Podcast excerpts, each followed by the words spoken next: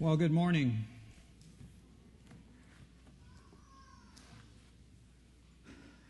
Well, let's talk about my mother for a minute. My mother would have flourished in the days of COVID 19 because my mother had a master's degree in hand washing. And she was fastidious about being germ free, and it was her mission in life to see that her children and her grandchildren followed in her footsteps. I can still remember our kids, Tim and Kristen, when we would call them to dinner and we'd say, Go wash your hands, they would gleefully look at each other and giggling, they would say, With soap, mimicking their grandma. You see, my mom believed that, that hands needed to be scrubbed with soap anytime you did any job in the kitchen, whether it was washing dishes, getting something out of the refrigerator, setting the table, or many other thing you did in the kitchen. She wanted to make sure that first your hands were free of dirt and all of those unseen enemies that my mom tended to lump together in the catch all category of germs. I suspect, I'm pretty sure my mom thought cleanliness is next to godliness was a verse somewhere in Proverbs. Well, the concept of cleanliness is going to loom large once again this morning as we continue our series from Exodus, and in particular, this last part of Exodus where we focus on God's instructions for the building of the tabernacle and then the actual construction of the tabernacle itself. And this morning, our passage is going to focus on the bronze basin. And the purpose of the basin was to provide water for the priests to wash their feet and their hands before they approached the altar to uh, burn a sacrifice or they approached the tent of meeting to perform their priestly duties there. And we're going to look at the purpose of this ritual within the context of the young Israelite nation that we read about in Exodus, but then we also want to look at what it means for us because as we have seen before, everything in the tabernacle points to the holiness of God and the unholiness of God's people. They point to the moral perfection of God and the moral de- degeneracy of God's people. And they point to the need that all people have for a mediator between them, and in fact, pointing ultimately to the one mediator between God and man, Jesus Christ. And the reality that the tabernacle points to is that God will dwell in the midst of his people. It's a reality that we have a foretaste of now as the Holy Spirit indwells those who are following Christ, who are, who are saved by his blood. And it's a reality that is, is going to be fulfilled completely in full view of all God's people as God dwells with his people intimately in the new heaven and new earth for all eternity. Now, the challenge in preaching about each part of the tabernacle is that there's a lot of repetition. Every part of the tabernacle, as I said earlier, points to God's holiness, our unholiness, and our need for a mediator. The same theme reoccurs week after week, and that's a challenge for both the preacher and the listeners.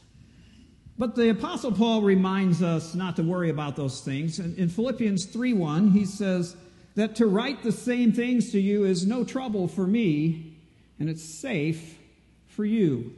So while the main theme of this passage may sound familiar this morning, it's no trouble for me to repeat it because it is the theme that God lays out in the book of Exodus. It's the theme that God wants to hammer home to all of the readers of Exodus, and it's the theme that God wants to hammer home to Piney Ridge Church. And so it is no trouble for me to speak about these same things, and it is safe for you. So I plan to emulate another apostle, Peter, and what he says in 2 Peter 1:12. Therefore I intend always to remind you of these qualities, though you know them and are established in the truth that you have. And with that in mind, I want to look at the what I see as the main theme of this passage. It's, and I wrote it in two sentences this morning. So the first sentence is to be a follower of Christ who has been called to a holy priesthood, you must be washed clean once for all by the blood of Jesus. In order to become a follower of Christ, in order to be called as a holy priest, you must be washed clean by Jesus' blood. And then the second sentence is, Yet, priests of God still need a constant, continual cleansing by the blood of Jesus through confession and repentance of sin to live lives worthy of their calling. And I'm praying that if you are not yet trusting in Jesus Christ for the forgiveness of your sin and for your salvation from the wrath of God, that you will hear the call of the gospel this morning and you will believe. That's my prayer for you. And if you are now trusting in Jesus Christ and all that he's done, for your salvation, then my prayer is that you will heed your calling as a priest of God and that you will live lives that are worthy of that calling through perpetual confession and repentance from sin. So let's start this morning to be a follower of Christ and called to a holy priesthood. You must be washed clean once for all by the blood of Jesus. Open your Bibles, please, if you haven't already. Nathan invited you to, to Exodus 30, verses 17 to 21. And I want you to look at verse 17. The, the, it starts out this way The Lord said to Moses. And if you look through this section in Exodus, you'll notice that a lot of sections start with that verse. Like just in chapter 30, look at verse 11. Look at verse 14. Look at, I'm not 14, verse 17, I mean. And then look at verse 22, and then look at verse 34. They all say, The Lord said to Moses. Moses wrote this. He's the author of Exodus, and inspired by the Holy Spirit, he wants us to know that it was God who gave the instructions for the building of the tabernacle. It was God who gave the instructions for the how to make every piece of furniture that would go in there. It was God who gave the instructions for every implement that the priests used, and it was God who gave instructions for the rituals that the priests were to follow. These instructions and commands come from an all-wise, all-powerful God and there's a purpose in everything and in every and a reason for every command. And it was God who 2,000 years later inspired the author of Hebrews to teach us that everything related to the tabernacle is a shadow of the reality that exists in heaven. So it's the Lord who spoke to Moses, and it's the Lord who's speaking to us this morning. So I invite you to pay attention. Now, as we move on into this passage, we learn that God has instructed Moses to build a basin made of bronze, and it was to sit on a bronze pe- a pedestal. Because the altar sat between, or rather, the basin sat between the altar and the most holy, or the, the tent of meeting, which was the holy place and the most holy place. It was farther away from the presence of God. So you'll notice it's not made of gold and silver like some of those uh, things that were put into the tent of meeting were made of. Not those more precious metals, but rather it was made of bronze. However, if you flip over to Exodus 38 8, it's not going to be on the screen. So if you have your Bibles, just flip to Exodus 38 8. You'll discover that the bronze that was used to make the basin was donated by the women who ministered in the tabernacle complex. These women had mirrors of bronze. They didn't have mirrors like we have today. They took bronze, which is not as uh, valuable as gold and silver, so more affordable, and they would polish the surface to a very smooth finish, and then they would look at it and see their reflections in that bronze. So I just want to point out that while the bronze basin was made of a metal not as precious as gold or silver, it was still donated by these women that ministered in the tabernacle, and to them, this was probably a very precious uh, thing that they donated, that they gave up, that they sacrificed in order to make the bronze basin. The purpose of the basin is quite clear if we look again starting in verse 18 back in Exodus 30. God says the basin is to hold the water in which with, with which Aaron and his sons are to wash their hands and their feet anytime they approach the altar to burn food offerings and, and sin offerings. And anytime they approach the tent of meeting, to put the bread of presence on that table or to burn incense. Every time they are to wash their hands and their feet in this bronze basin. And there is a warning attached, you will notice, so that they may not die. And then, just in case the priest didn't get it, God says it again, doesn't it? You need to do this so that you may not die.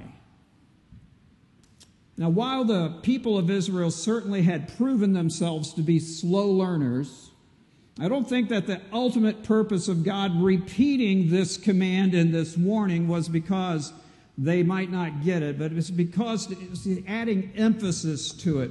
This is a serious business. The priests needed to obey this or they will die. And to, to some, who, some of us who have uh, more sensitive 21st century Western sensibilities, we might be offended by this. But I want to point out that, that if that is what you're thinking this morning, it's a, erroneous, it's wrong, it's mistaken sensibilities. First of all, we are far removed from this, this uh, instruction, what was taking place here in Exodus, by time and by distance. We're far removed from this culture. But more importantly, our sensibilities are prone to error because we tend to look at everything in the Bible, we tend to look at everything in life through the view of our own self importance, through the view of our own self righteousness and our self idolatry, instead of viewing all things through the correct lens of God centeredness. Wash your hands and feet, or you will die. What's the big deal about washing hands and feet? But if we allow ourselves to be distracted by that warning, we're going to miss the extravagance of God's mercy in, this, in, in supplying them with this bronze basin, and in fact, the graciousness of the warning. When my mother told me that I needed to wash my hands before I came into the kitchen, she knew that I needed to do that because they were likely filthy from being in who knows what.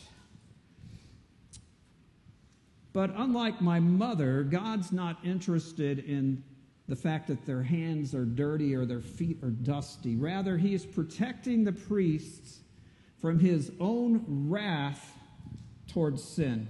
You see, the priest's duties required them to touch the altar, and it required them to approach the holy place, and in fact, get right up to the most holy place, which was where the, the uh, presence of God was manifested. And God had set aside the altar as holy, and the, the ground that they walked on was holy ground. But these priests were sinful. And so God gives this warning. Now, the warning is not like a threat that as parents we might attach to the end of a command. Go clean your room, or you will suffer consequences. Eat your vegetables, or you won't get dessert. It's not one a threat like that. It's more like this. If a parent were to say to a child, don't play soccer on Interstate 70 or you'll die. Okay? The parent's not saying, if you go play soccer on Interstate 70, I will kill you. The parent is saying, uh, stating a fact, right? Playing soccer on Interstate 70 will likely result in your death. That's the kind of warning that God is giving here. It's a protection. He's saying, do not approach the altar or the tent of meeting if you are tainted by sin, or you will die. But that's a problem, isn't it? It's a problem because the priests were, in fact, tainted by sin. The priests were sinful people, and so every time they approached the altar or the tent of meeting, their lives were in danger. And so God graciously supplied a way for them to do their duties without having his wrath come out in fire and consume them. And the command that he gives is wash your hands and your feet. It's not because washing your hands and your feet will cleanse you from sin, but rather it is symbolic. The outward washing of the hands and the feet is symbolic of a miraculous work of God that only God can do, the cleansing of sins in their souls.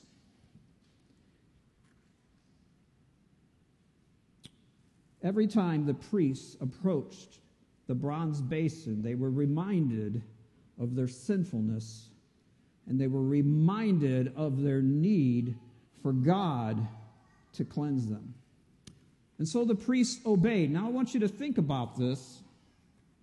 And, and the priests that we're talking about here in, in Exodus 30 are the ones that are going to be consecrated later in Exodus, which are Aaron, Moses' brother, and Aaron's sons these men had recently witnessed the terrifying images on Mount Sinai as the words of God poured out on the people of Israel out of the, the clouds with the thunder and the lightning and the smoke and the earth trembling and the loud blast of the trumpet.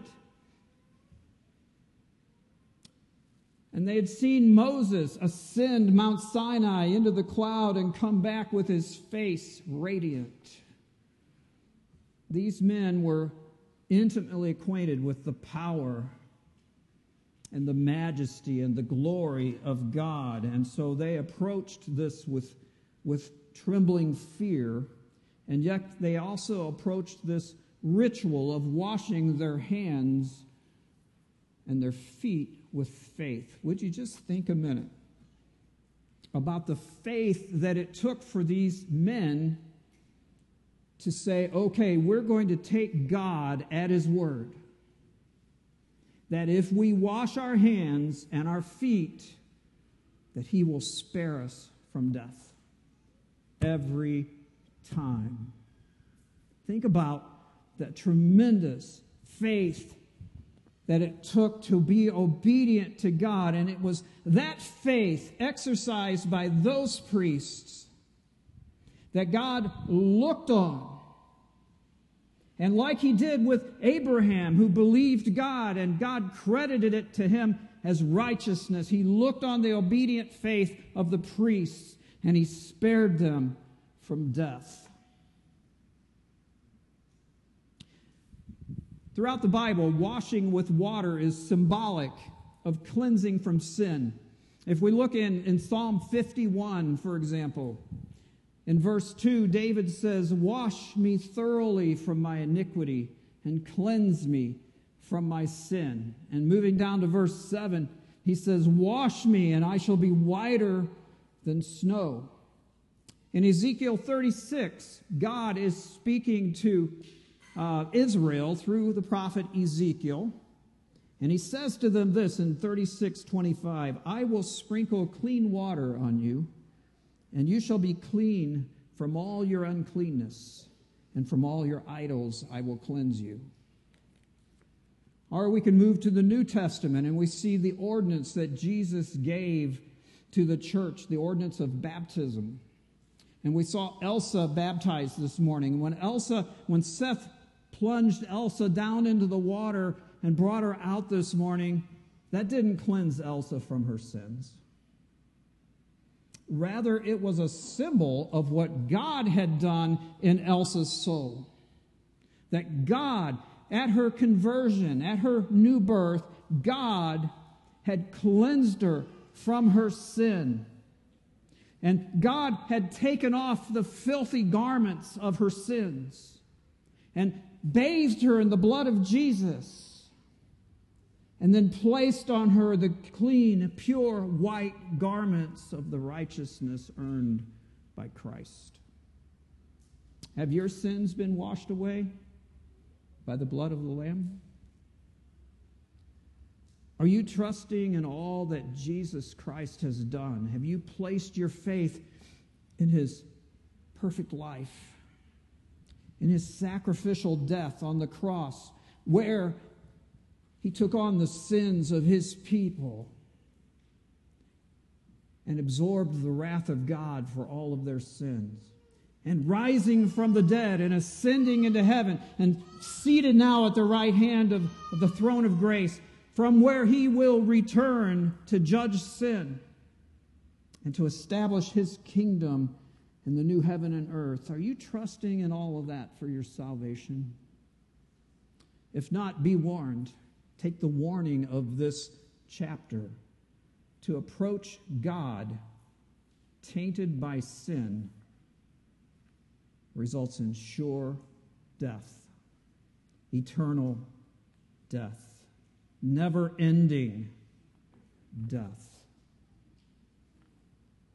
God is serious about his own holiness, and he does not take sin lightly and you may not live in the presence of God tainted by sin. So submit to Him today. Receive His free gift of salvation. It's all of grace. We don't deserve any of it. But God has graciously, just as He has graciously supplied to Israel the bronze basin, to the priests the bronze basin to wash in, he has sent his own son and crushed him to save us. Trust in him today. In Exodus 30, the bronze basin reminded the priests of their sin and their need to be saved from the wrath of God.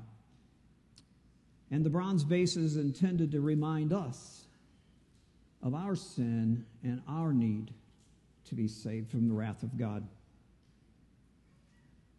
and the washing of the priest's hands and feet was intended to symbolize the cleansing from sin that can only be accomplished by God through faith in his Son, Jesus Christ. But if we take this bronze basin and we turn it a little bit, like diamond, you know how you can look at a diamond? Well, it's not like I look at diamonds every day, but you know, they tell me if you take a diamond and you look at it and then you turn it just a little bit, you see a different facet of it. It looks, you see, you see more beauty, right? More glory. Well, if we take this bronze basin and look at it from just a little bit different perspective, we can also see that it symbolizes that priests of God need a constant, continual cleansing by the blood of Jesus through confession and repentance of sin to live lives worthy of their calling. We have already looked at the cleansing of their hands and feet as symbolizing conversion, right? And it, I think we can, we can see that even a little more clearly if we jump ahead, and whoever preaches this sermon, I apologize, maybe stealing from myself, I don't know. But if we jump ahead to Exodus 40, where the priests are consecrated, where Aaron and his four sons are consecrated, let's look in starting in verse 12. It says, Then you shall bring Aaron and his sons to the entrance of the tent of meeting, and shall wash them with water, and put on Aaron the holy garments. And you shall anoint him and consecrate him, that he may serve me as priest. And you shall bring his sons also and put coats on them, and anoint them as you anointed their father, that they may serve me as priests. And their anointing shall admit to them a perpetual priesthood through their generations. At the beginning of their service as priests, Aaron and his sons were consecrated. That is, they were set apart for special service as priests. They were washed with water. Their whole bodies were washed with water, and they were anointed with oil. But this was a one time consecrated consecration. Once they were consecrated, it says that they shall be priests throughout their generation. They shall be priests for the rest of their lives. They didn't need to have their whole bodies washed and be anointed every time they approached the altar or the holy place. They'd been consecrated as priests one time only. Likewise, when a person is born again, he or she becomes a part of a holy priesthood. Peter in, in 1 Peter 2 9 says, But you, church, talking to the church, you are a chosen race, a royal priesthood, a holy nation, a people for his own profession, that you may proclaim the excellencies of him who called you out of darkness and into his marvelous light. Once you've been justified by faith Jesus, you are part of a royal priesthood. Elsa, you are a priest. God has consecrated you as a holy priest. Your conversion is your consecration. You're set apart by God for a holy calling. And you don't need to be justified again and again and again. In that sense, you are clean. If you're trusting in Jesus Christ by faith, you're clean. Your sins have been washed away by the blood of Christ. And you've had priestly robes of Jesus' righteousness placed on you, and you have been set apart by God. But while the priests in Israel did not have to be consecrated again and again each time they ministered in the tabernacle, they did have to do something every time they ministered, didn't they? They had to wash their hands and their feet. Every time someone brought in an animal to be sacrificed, they had to wash their hands and their feet. Every time someone brought in a, a, the fruit of their, of their harvest as, a, as an offering, they had to wash their hands and their feet. Every morning and every night, as they approached the, bread, the table of the bread of presence, they had to wash their hands and their feet hour after hour, day after day, week after week,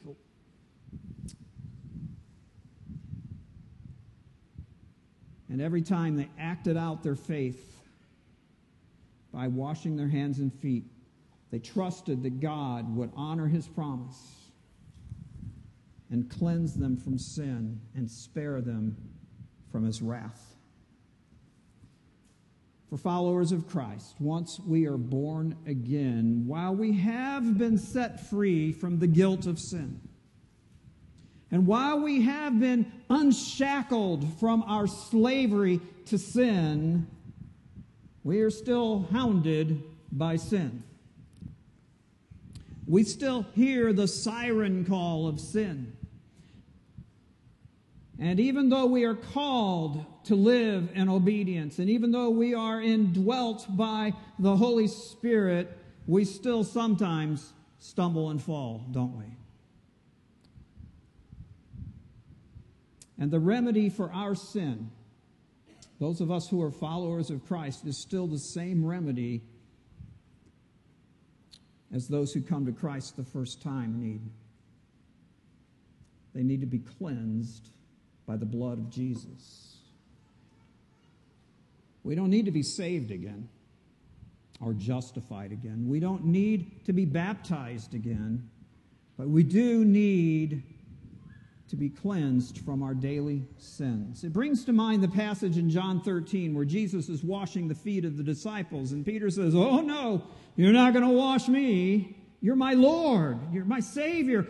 I can't let you wash my feet. And Jesus just looks at him in love and says, Peter, if I don't wash you, you'll have no share with me. In the language of Exodus 30, Peter, if you don't wash your hands and feet, you're going to die. And so then Peter's like, okay, then dump the whole bowl on me. Wash me, my entire body. And Jesus again says, no. Peter, you don't need to have your, you've already been cleansed. You've already you're already believing that I'm the Messiah, that I can save you. What you need is to have your feet washed.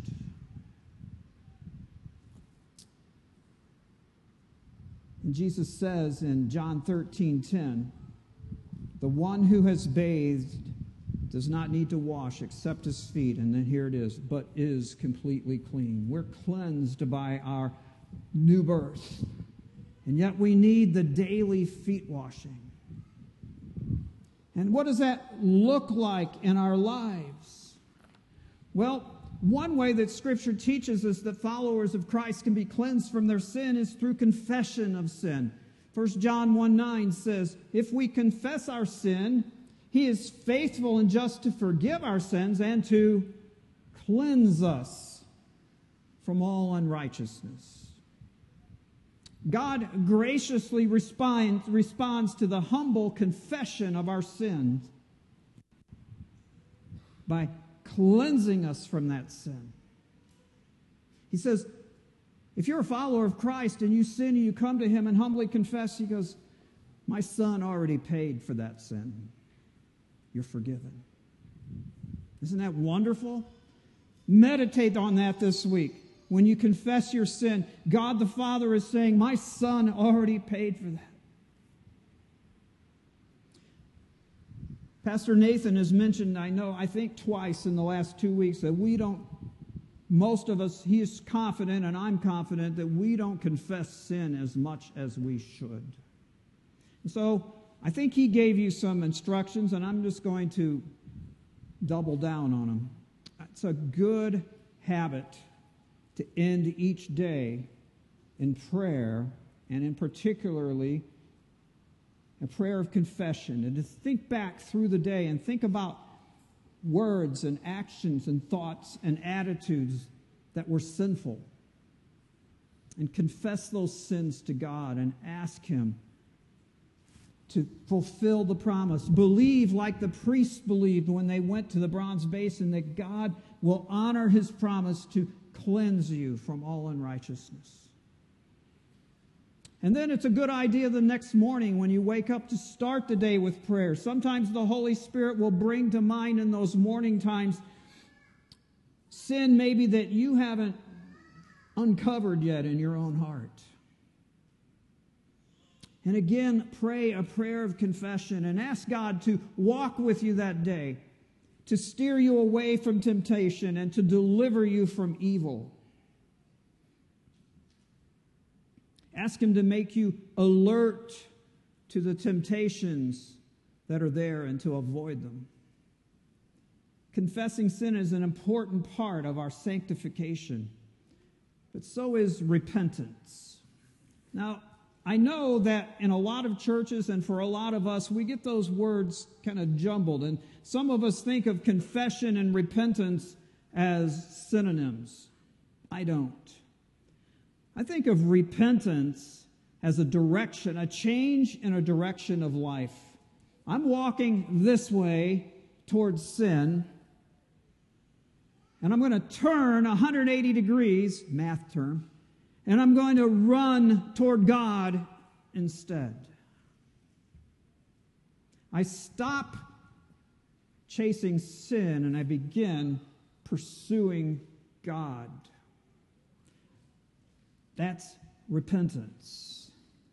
And it involves, as I, what I just talked about, it involves avoiding sin. It involves taking advantage of the way of escape that the Holy Spirit always provides us in temptation. It avoids fleeing temptation. But it also involves running toward God. I love the passage in James 4, verses 8, starting in verse 8. Draw near to God, and he will draw near to you. Cleanse your hands, you sinners, and purify your hearts, you double minded. We need to take an active role in cleansing our sins and purifying our hearts by stopping our running towards sin and beginning to draw near to God. And when we do that, we will find that we begin to hate our sin. And that's why James continues in that passage be wretched and mourn and weep. Let your laughter be turned to mourning and your joy to gloom. Humble yourselves before the Lord, and he will exalt you. As we begin actively avoiding sin and through the power of the Holy Spirit pursuing God, we begin to hate what God hates. And let me tell you, God hates sin. God is in the process of destroying Satan. Jesus already won the victory. It's just, you know, it's just a matter of time, right? And he's going to destroy all the works of Satan.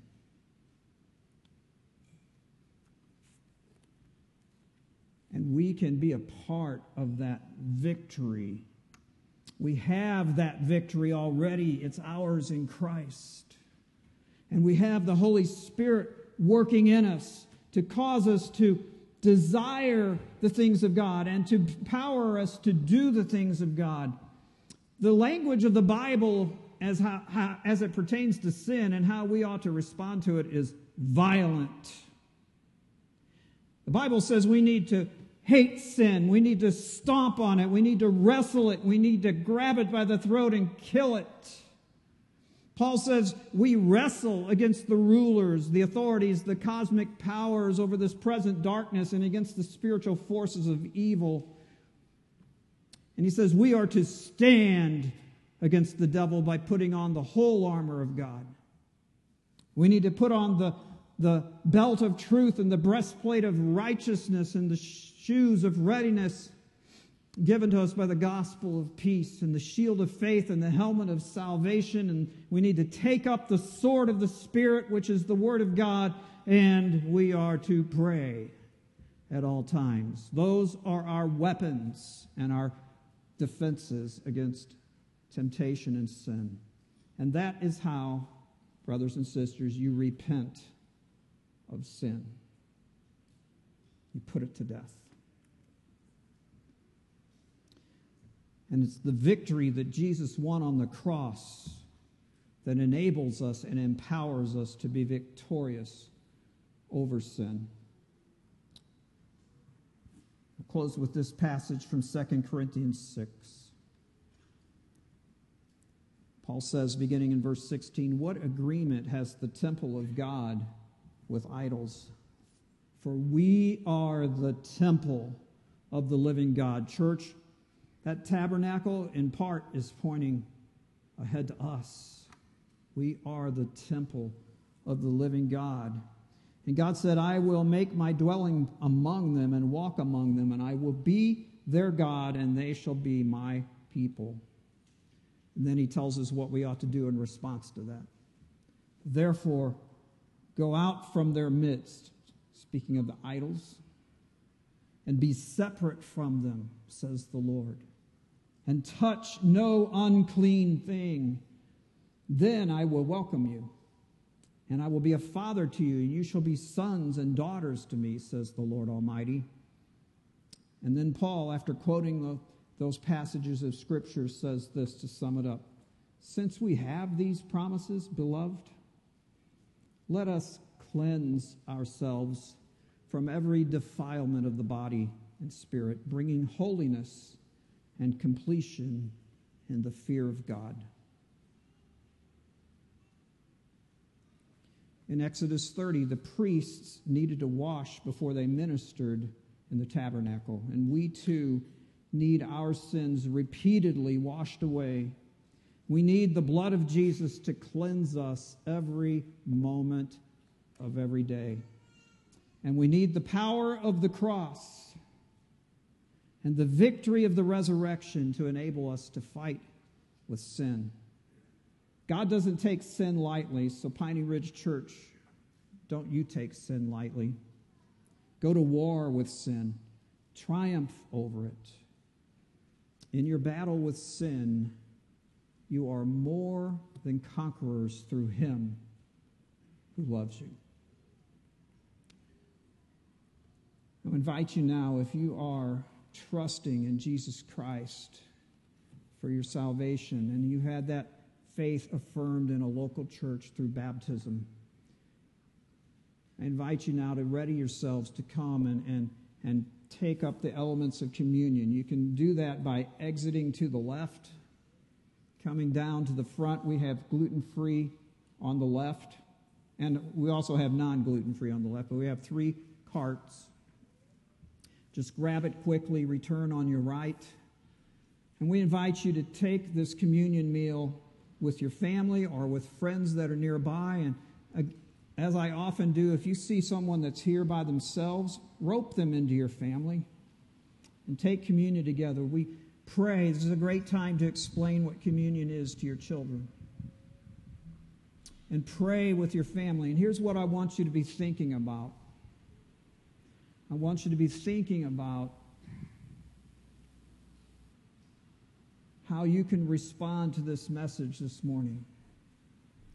I want to encourage you this week to spend time every evening and every morning confessing your sin to God and then putting on the full armor of God to go to war with the sin in your life. And as you take communion this morning, give thanks to God for the gift of His Son who, who has saved you and who empowers you to do this battle with sin. If you're not trusting in Jesus Christ for your salvation this morning, I invite you, rather than taking communion, to, to pray and ask God to open the eyes of your heart that you can see and believe and understand the gospel. Ask God to save you.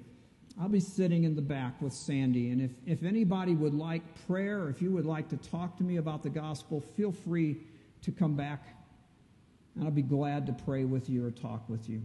And for those who should, you may now come to the Lord's table.